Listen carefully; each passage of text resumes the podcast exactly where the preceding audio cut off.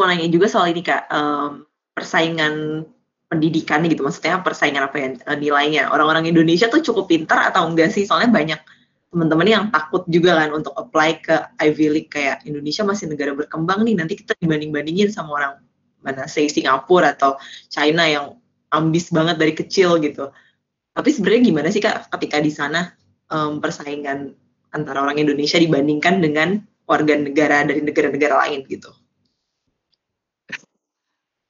Well, tadi saya sebut soal ini uh, sebelum kita mulai, ketika masih briefing apa kan saya cerita soal uh, teman teman saya anak Indo dosen di UGM namanya Hani ya, dia ambil LLM di Cambridge dua tahun setelah saya. Dia peringkat satu di kelasnya. Jadi bayangin itu orang Indonesia di LLM di Cambridge peringkat satu. Ya, untuk bidang kalau nggak salah nggak tahu seingat saya peringkat satu untuk bidang hukum internasional, but still yang ngambil itu kan puluhan. Uh, kalau nggak salah, kalau teman-teman pernah baca juga baru-baru ini di Harvard, saya lupa namanya siapa, uh, eh, LLM, uh, eh, valedictoriannya juga orang Indonesia, lulusan UI. So there's no reason to, you know, to feel that we're inferior or that we can't do it. Uh, saya yang selengean gini aja. Apa? Well ya gitulah saya. IP saya di, kalau di kalau dikonversi jadi IP uh, pas S2 berarti 3,68 padahal ya gitu. Well terus terang dulu pas S2 saya nggak nggak berpikir belum berpikir serius jadi akademisi ya. Waktu itu makanya nyesel juga sih karena I should have studied harder. Kalau enggak sekarang udah langsung lanjut S3 di sana pakai beasiswa gitu kan but but I didn't. Nilainya nggak nyampe 3,7 tapi ya ya itu ya maksudnya we can do that yang penting kita serius. Saya juga sebenarnya sama nih termasuk kalangan yang nyantai-nyantai aja jadi penyesalan selalu datang terlambat ya, baru sekarang menyesal. Tapi kalau orang Indonesia mampu nggak bersaing sama yang dari negara lain? Mampu. Karena di angkatan saya, uh, kalau yang dari Unpar pasti tahu ada anak 2008 namanya Kartika, yang catatannya sampai sekarang masih melegenda, itu dia uh, masuk ke tiga terbaik untuk lulusan di angkatan saya. Itu pun karena ada uh, satu mahasiswa yang dia part-time, jadi pasti loadnya lebih sedikit daripada yang full time dimasukkan uh, dalam persaingan itu gitu. Jadi yang part time ini memang selalu 95 kayaknya tiap ujian. Jadi dia lulusan terbaik, uh, lulusan keduanya dari uh, Iran, jadi Asia juga. Lulusan terbaik ketiganya uh, Kartika. Jadi kalau ditanya orang Indonesia mampu nggak bersaing di luar, mampu banget sih. Oke, jadi buat teman-teman jangan pernah takut ya sebenarnya untuk bersaing dengan orang-orang dari negara lain gitu. Kan? Tapi ini ada satu hal ya yang mungkin perlu disadari. Still, at the end of the day itu karena kita semua kerja keras. Hmm. Kenapa? Semua kalau dari sisi substansi tadi saya udah singgung nyepat dikit gitu. Jangan jangan bayangkan kuliah S2 ini seperti kuliah S1 di Indo CR tidur di kelas mulai SKS set malam sebelum ujian nggak bisa kayak begitu. Uh, uh, setiap pertemuan itu kalau kayak di luar negeri saya yakin di Cambridge di Leiden uh, any other top universities pasti sama. Setiap pertemuan kuliah itu reading listnya panjang banget. Apa uh, textbooknya ada berapa bab ya dari buku A buku B buku C dan seterusnya kasus putusan pengadilannya ada berapa, mungkin lima atau lebih gitu kan. At least kita mesti baca resumenya, kalaupun nggak nggak nggak sanggup baca satu putusan, tapi resumenya aja udah berapa halaman gitu, itu aja udah udah banyak. Belum lagi jurnal artikelnya ada berapa gitu. Jadi at the end of the day, buat satu hari kuliah satu hari aja, mungkin kita mesti baca berapa 100 halaman lebih gitu buat persiapan.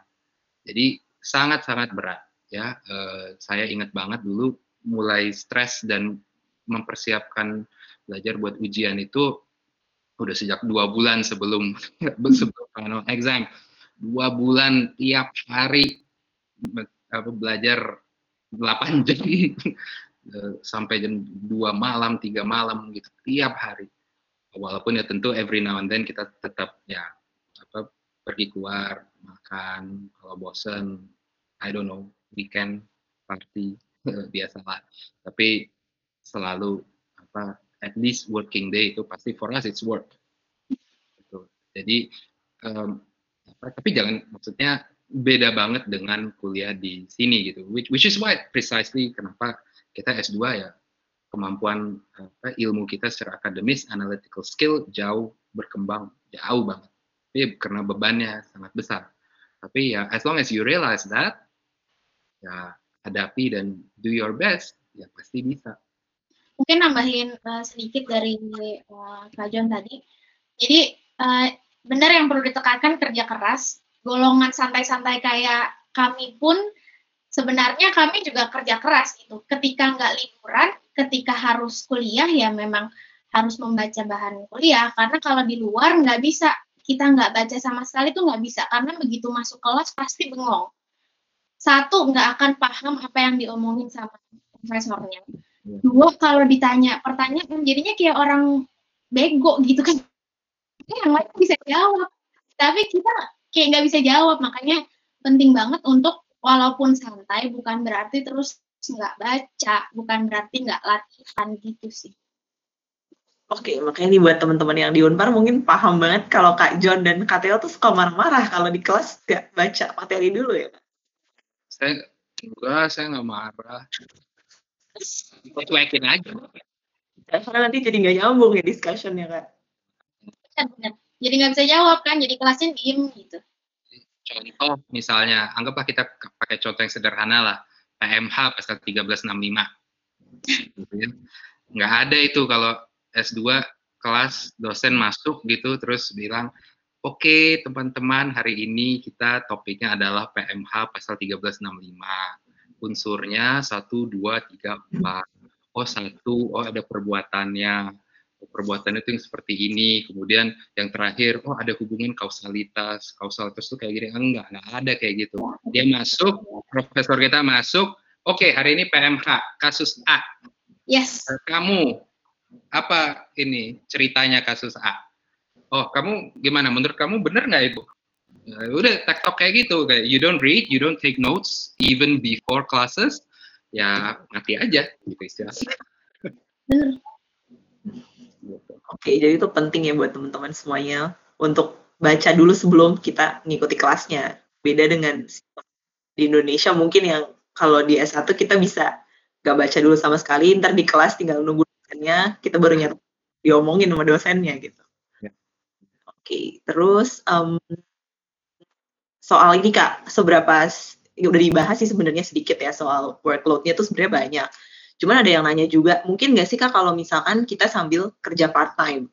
Dan kerja part-time kira-kira yang masih memungkinkan yang kayak gimana sih? Misalkan 4 jam sehari Kak atau seminggu cuma tiga kali atau kayak gimana Kak?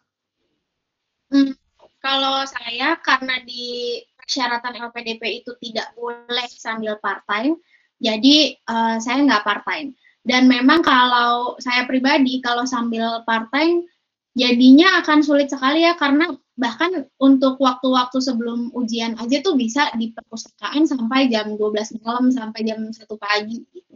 Jadi kalau untuk sambil part time saya pribadi tidak akan sanggup. Tapi kalau ditanya ada nggak yang kuliah sambil part time? Ada. Jadi uh, sebenarnya ini terutama untuk mahasiswa yang bukan dari uh, Indonesia. Jadi kebanyakan yang dari uh, China itu mereka sambil uh, part time juga di sana dan mereka perform perform aja. Tapi kan kalau saya nggak mau stere, uh, stereotype gitu ya. Tapi kalau misalnya kita bandingkan uh, kerja keras uh, warga negara Indonesia dengan uh, mereka itu jauh sekali gitu. Mereka benar-benar yang uh, going extra miles itu extra extra extra miles gitu jadi ya kalau mau part time bukan berarti nggak bisa tapi ya harus put extra effort waktu belajar Oke. Okay.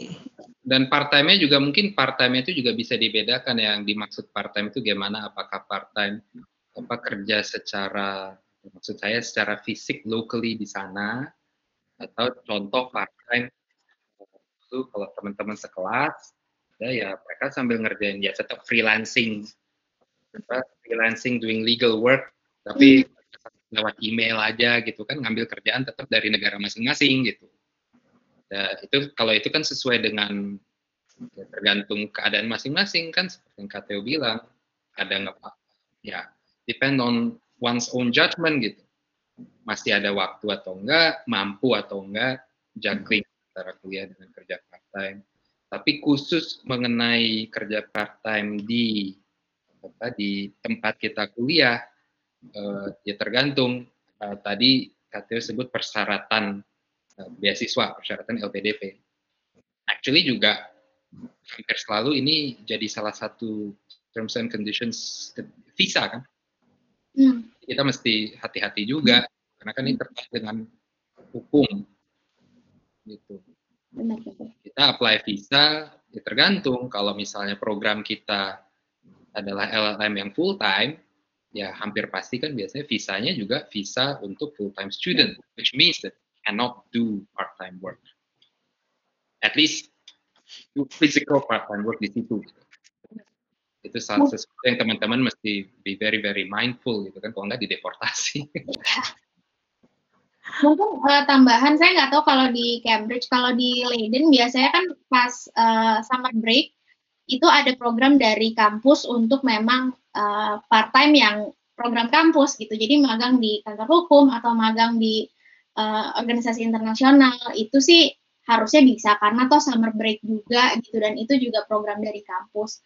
Kalau memang mau nyobain kerja di sana ya lebih baik ikut yang uh, seperti itu gitu yang programnya disediakan kampus. Walaupun pasti prosesnya panjang ada seleksi dan sebagainya.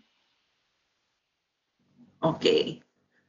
Terus kita lanjut ke dampak atau keuntungan. Mungkin ini sesuatu yang penting juga ya buat dipertimbangkan sama teman-teman nih. Kenapa sih kita harus ambil LLM? Ada nggak keuntungan khusus setelah lulus gitu, setelah lulus LLM-nya? Um, misalnya untuk jenjang karir menjadi lebih mudah, pola pikirnya aja yang berubah, atau kayak gimana? Kalau untuk um, jenjang karir sebenarnya tergantung ya profesinya apa uh, to be honest kalau misalnya lawyer untuk LLM itu tidak terlalu berdampak pada uh, karir karena selalu yang dilihat adalah performance bukan uh, pendidikan.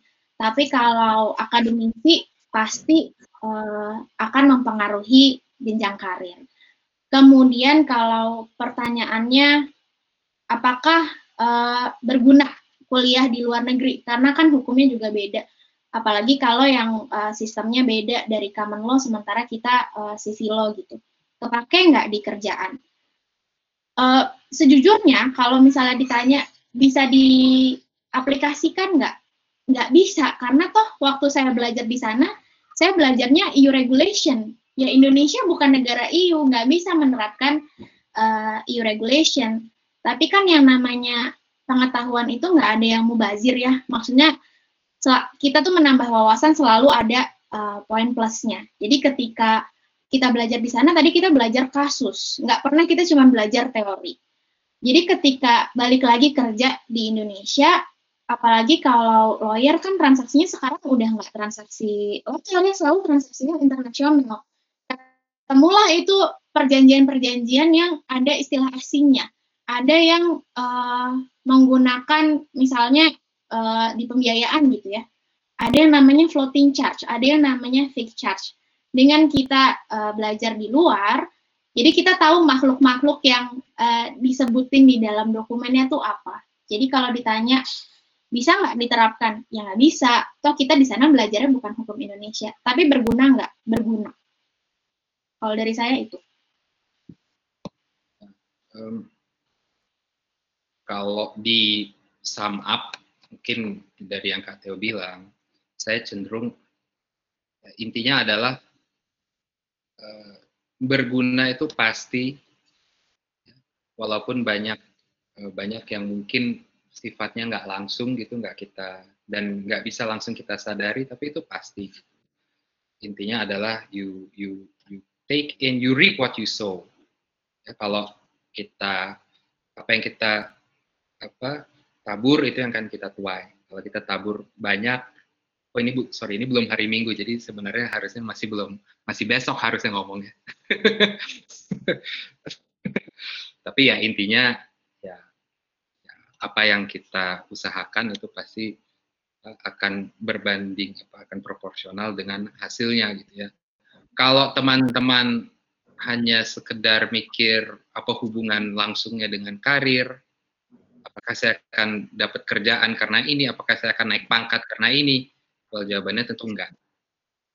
Tapi eh, tadi kalau saya ulang sum up emphasize kenapa sih S2 di mesti susah-susah apa menyiksa diri S2 di apa kayak Cambridge dan sebagainya ya satu ilmu dan analytical skill kita meningkat jauh banget pesat nggak betul-betul nggak nggak kebayang gitu apa level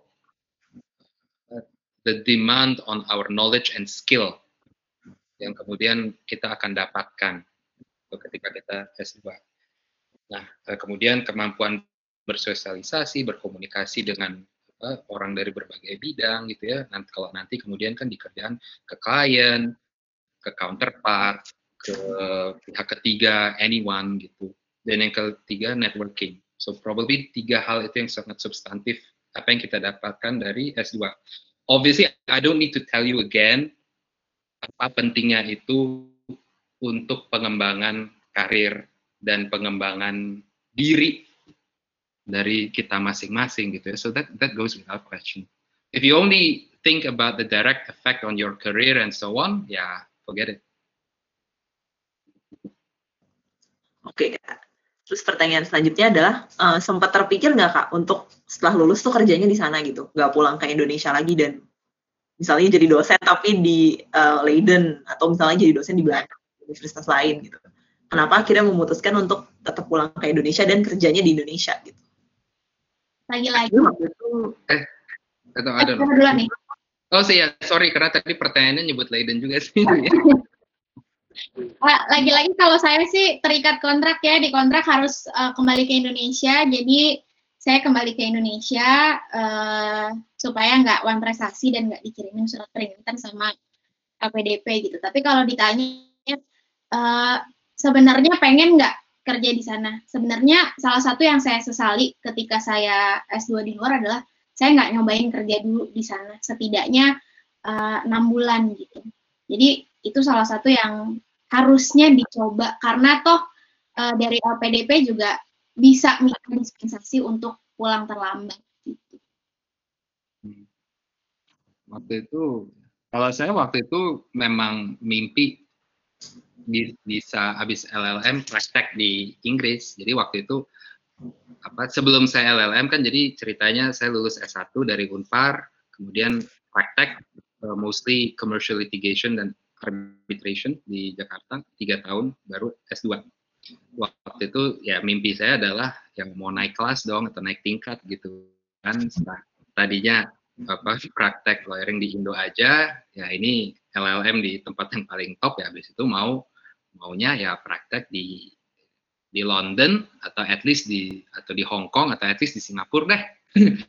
Gitu ya. Waktu itu saya udah mikir kalaupun mesti ke Indonesia ya maybe I would have done something else. Dan memang kenyataannya ya nggak lawyering lagi kan. Tapi waktu itu jadi masalah karena uh, karena satu dan lain hal ketika saya LLM saya belum diangkat sumpah sebagai advokat. Waktu itu dan dan itu karena waktu itu ya karena uh, apa perpecahan uh, apa Pradi kan pecah. Jadi eh wait sekarang masih sih. Cuman Uh, jadi waktu itu, tapi waktu itu benar-benar messed up.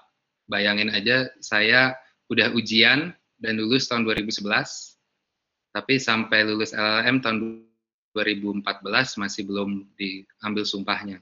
And that's an issue karena waktu itu uh, apply ke law firm law firm di di London, di Singapura. Ya jawabannya sama, we can accept you, but karena belum ada izin at least dari juris apa dari uh, yurisdiksi asal ya you have to start over as paralegal. Ya nggak mau lah ngapain? Gitu. Jadi ya ya ya itulah. Tapi sekarang kepikiran nggak kak untuk saya kerja lagi nyoba-nyoba di negara tempat dulu kuliah? Atau udah udah males udah di Indonesia aja deh gue gitu?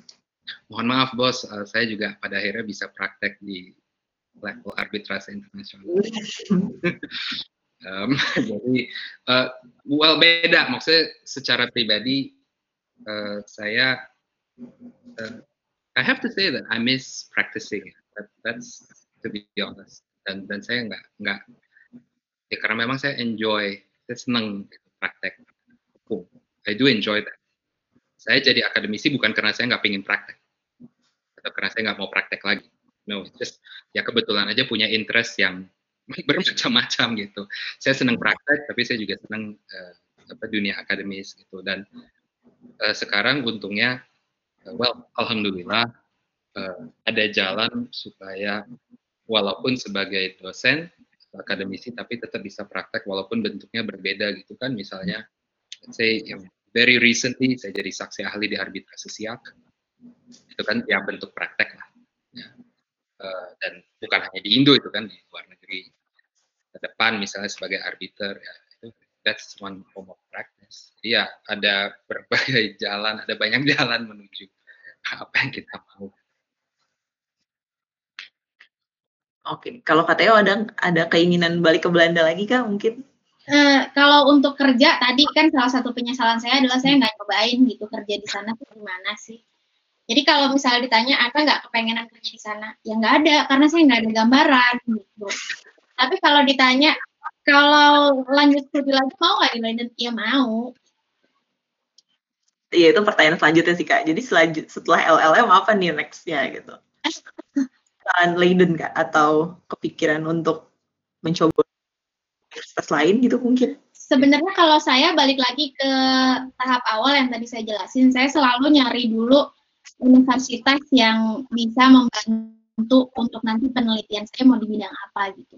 Nah kebetulan sampai sekarang saya belum kepikiran akan spesifik mau penelitian uh, S3-nya apa. Jadi ya belum bisa. Tapi kalau misalnya uh, di Leiden akan ada gitu ya profesor yang bisa supervise untuk bidang penelitian saya, pasti saya akan balik lagi. Oke, kalau Kak John akan Cambridge lagi atau mencoba universitas lain? Ya, kalau diterima S3 di sana ya why not gitu kan. Uh, dan dan maksudnya dan saya terus terang orang yang uh, ya tentunya kita pingin ke belajar di tempat yang terbaik. Termasuk masalah even masalah prestige I mean I'm, I'm I will be very open ya. Yeah, I would want to go to as prestigious university as I can kan.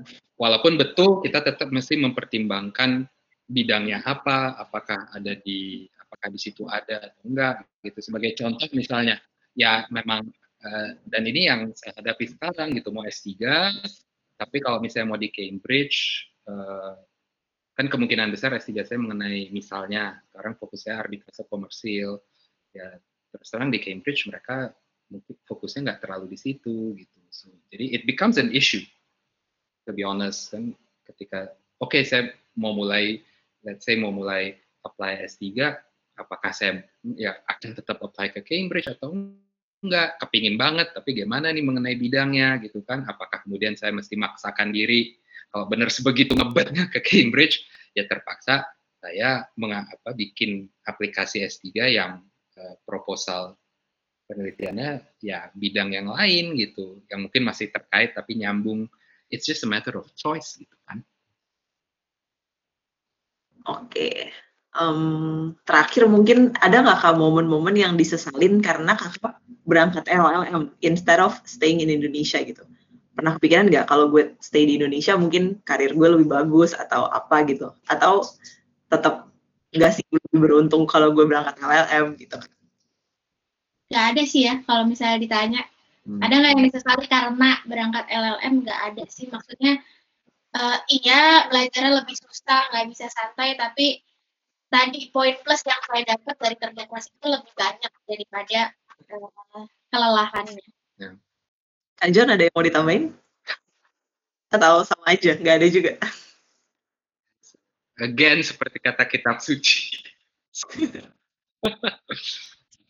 nah, pada waktunya. Jadi, so, um, ya, ya pasti selalu ada satu atau dua hal ya yang mungkin we, we're just wondering whether it could have been different and so on.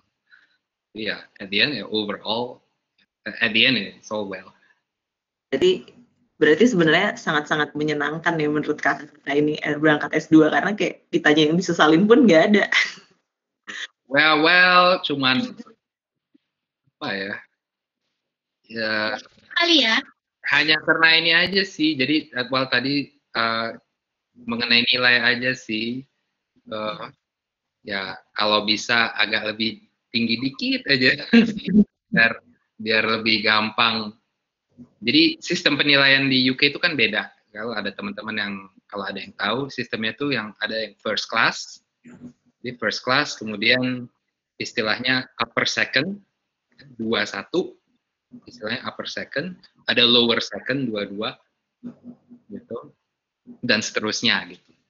Uh, itu kalau misalnya diekwivalenkan ke sistem IP di Indonesia, first class itu 3,7. Makanya tadi syaratnya buat masuk LLM di Cambridge 3,7 kalau dari Indo karena itu ekuivalennya first class di sana yang apa ranking tertinggi gitu ya 3,7 apa pas LLM saya lulus kalau di equivalent IPC 3,68 cuma 0,02 ya paling itu aja sih walaupun nggak begitu penting dalam arti ya pada akhirnya fine fine aja gitu kan. Cuman I'm, I'm just saying kalau sebagai akademi apa sebagai akademisi terutama ya kalau kita saya ngebayangin ya kalau misalnya apa, waktu itu dapat first class artinya IP lulus LLM-nya 3,7 ke atas itu ya mungkin kan mungkin akan lebih mudah langsung diterima S3 di mana-mana dan dan dapat beasiswa yang udah lempeng lah gitu jalannya kan gitu. Tapi ya at the time I didn't really think about being an academics anyway. Buka ini dulu kali ya um, sesi pertanyaan. Kalau misalkan dari teman-teman ada yang mau bertanya kira-kira ada yang mau nanya nggak nih tadi jawabannya udah kejawab semua sebenarnya udah ya kalau ada yang mau oh ini ada nih yang nanya namanya Shiva salah satu mahasiswi Fakultas, Fakultas Hukum Unpar. Ingin bertanya terkait setelah S1 ada beberapa gelar yang diambil seperti Master Degree dan Juris Dokter yang setara dengan Master Degree. Ada pemisahan dalam sebuah universitas terhadap dua gelar tersebut.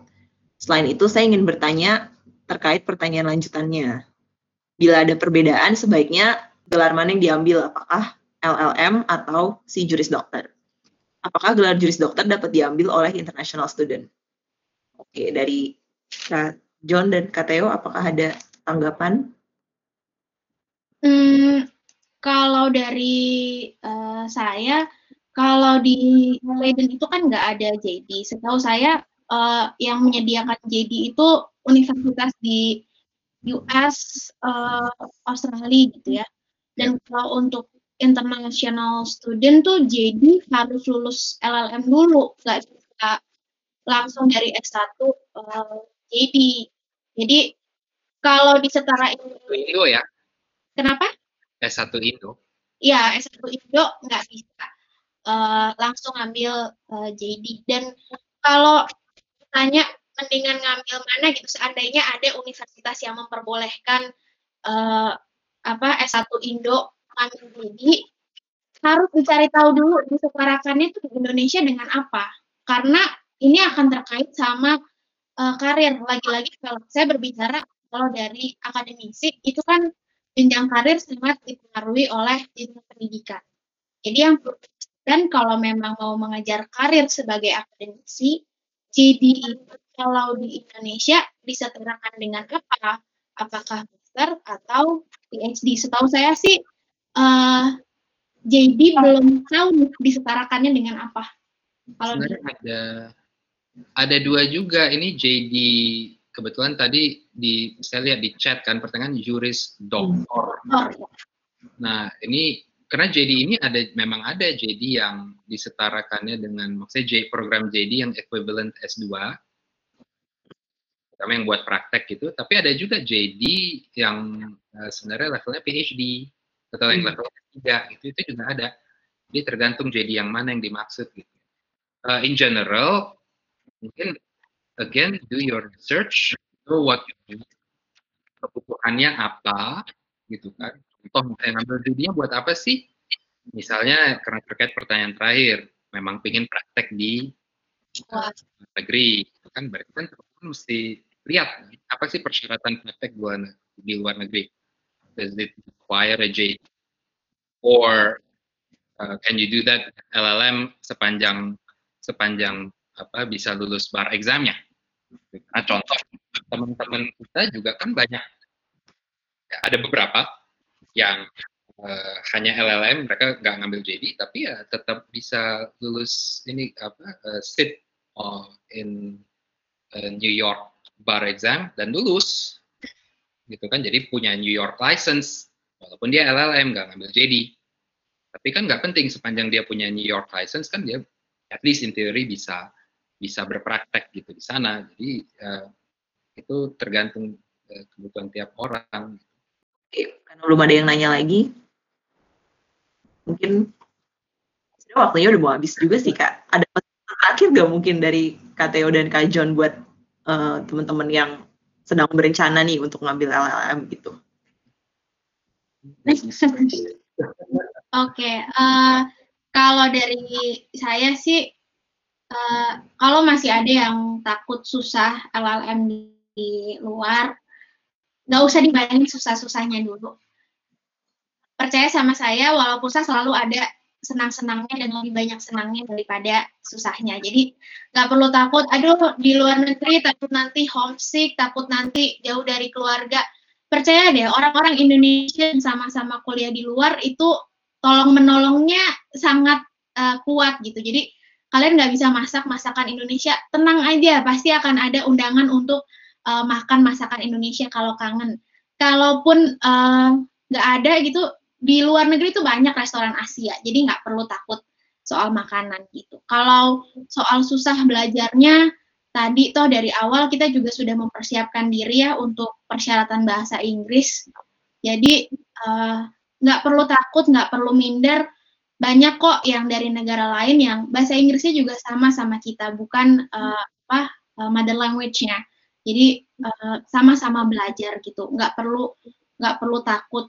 Kemudian kalau untuk uh, beasiswa, uh, sebenarnya kalau bisa dari sekarang mulai dicari-cari uh, mau beasiswanya apa, apply beasiswa itu nggak harus cuma sat ke satu institusi. Jadi kalau apply-nya mau ke banyak institusi boleh, tapi yang harus diperhatikan adalah deadline, kemudian persyaratan. Kalau bisa disiapin dari jauh-jauh hari, disiapin dari jauh-jauh hari. Karena kalau saya pun waktu nyiapin LPDP itu nyiapin persyaratan administrasinya enam bulan sendiri. Jadi uh, harus dari jauh-jauh hari. Terus kalau untuk milih mau di negara mana, kalau sudah ada universitas yang diincar, ya di riset universitasnya, profesornya siapa, programnya apa aja, uh, biaya hidupnya di sana gimana. Tadi kan uh, Kak John juga sudah uh, kasih tahu ya kalau di luar administrasinya lebih rapih, mereka prospektusnya sudah berisi semua hal yang kita perlu tahu kalau kita jadi kuliah di sana. Kalau belum tahu mau kuliah di mana, nggak apa-apa. Uh, sekarang teknologi udah maju, bisa selalu cek website universitas yang terkait, dicari-cari aja. Uh, kalau misalnya apa ada masalah biaya tadi balik lagi. Sekarang ada banyak institusi yang nyediain beasiswa. Jadi nggak perlu takut lah. Kalau kata Pak John tadi, hal terburuk yang bisa terjadi apa sih? Aplikasi kita ditolak. Ya udah, terus kalau ditolak kenapa? Oke, okay, thank you Kak Theo. Dari Kak John, silakan. Last word, I'll keep it short and sweet. Semoga bisa menambah semangat. I'm a big believer in what uh, President Soekarno says. Gantungkanlah cita-citamu setinggi bintang di langit. And I truly believe that. saya harap teman-teman semua termotivasi raih impian, punya impian, punya dream yang tinggi itu untuk your own career development and your own life development. Uh, jangan ragu, jangan takut, but that also means that you have to work hard and go the extra miles. Oke, terima kasih banyak ya Kak Theo dan Kak John yang sudah menyediakan waktunya selama dua jam lebih sedikit ini. Semoga um, sesi yang kita sharing ke teman-teman hari ini bisa berguna dan lebih banyak orang-orang Indonesia yang mau untuk mencari ilmu ke luar negeri, nggak cuma terbatas di Indonesia aja. Dan buat teman-teman juga um, sebagai summary-nya sebenarnya intinya kalau kalian mau kuliah ke luar negeri, kalian harus mempersiapkan itu semua dari jauh-jauh hari. Kalian harus cek dari sekarang, kalian udah harus menyusun CV yang baik dalam arti kalian punya prestasi, kalian tahu dalam hidup kalian kalian mau kayak gimana dan kalian udah ngeriset dari jauh-jauh hari. Kenapa? Karena kalau misalkan kalian mepet-mepet, hasilnya adalah ya kalian nggak siap gitu pada saat kalian bikin application-nya. Dan juga yang nggak perlu takut karena banyak orang Indonesia yang bisa berprestasi juga di luar negeri. Seperti yang sudah diceritakan sama kakak-kakak ini banyak yang jadi juara kelas juga, jadi lulusan terbaik. Dan kalau untuk value-nya udah disebutin lah ya berkali-kali mungkin secara langsung kalian gak mendapatkan keuntungan. Tapi kalau misalkan kalian punya ilmu yang banyak dan kalian bisa gain value untuk diri kalian sendiri, pasti akan tetap bermanfaat gitu. Jadi semoga teman-teman semuanya mau uh, dan mau untuk mencoba dan tidak takut untuk at least apply dulu deh masalah keterima atau enggak ya itu urusan belakang. Oke, um, karena waktunya juga udah habis. Thank you buat semua partisipan yang sudah hadir pada hari ini. Hmm, mungkin dari kakak Pandapotan sebagai pemilik podcast ada mau bahan atau closing statement mungkin? Ya paling thank you sih buat Kak John sama Kak Theo udah mau ngobrol-ngobrol di sini. Mungkin nanti untuk teman-teman di sini juga thank you udah mau hadir juga dan untuk Michelle juga thank you. Nah untuk selanjutnya mungkin kalau ada teman-teman ada masukan juga nanti boleh kita buat kelas-kelas lagi dan ada kok pembicara-pembicara yang mau ngebantu kita karena tadi mereka bilang kan mereka mau berempati. Jadi ya udah apa-apa kita tagih-tagih iya. aja. Mau tentang apa pun boleh nanti. Jadi mungkin itu cel. Thank you semuanya. Oke okay, terima kasih semuanya. Terima kasih. Thank you all. Happy weekend buat semuanya. Terima kasih. Happy weekend.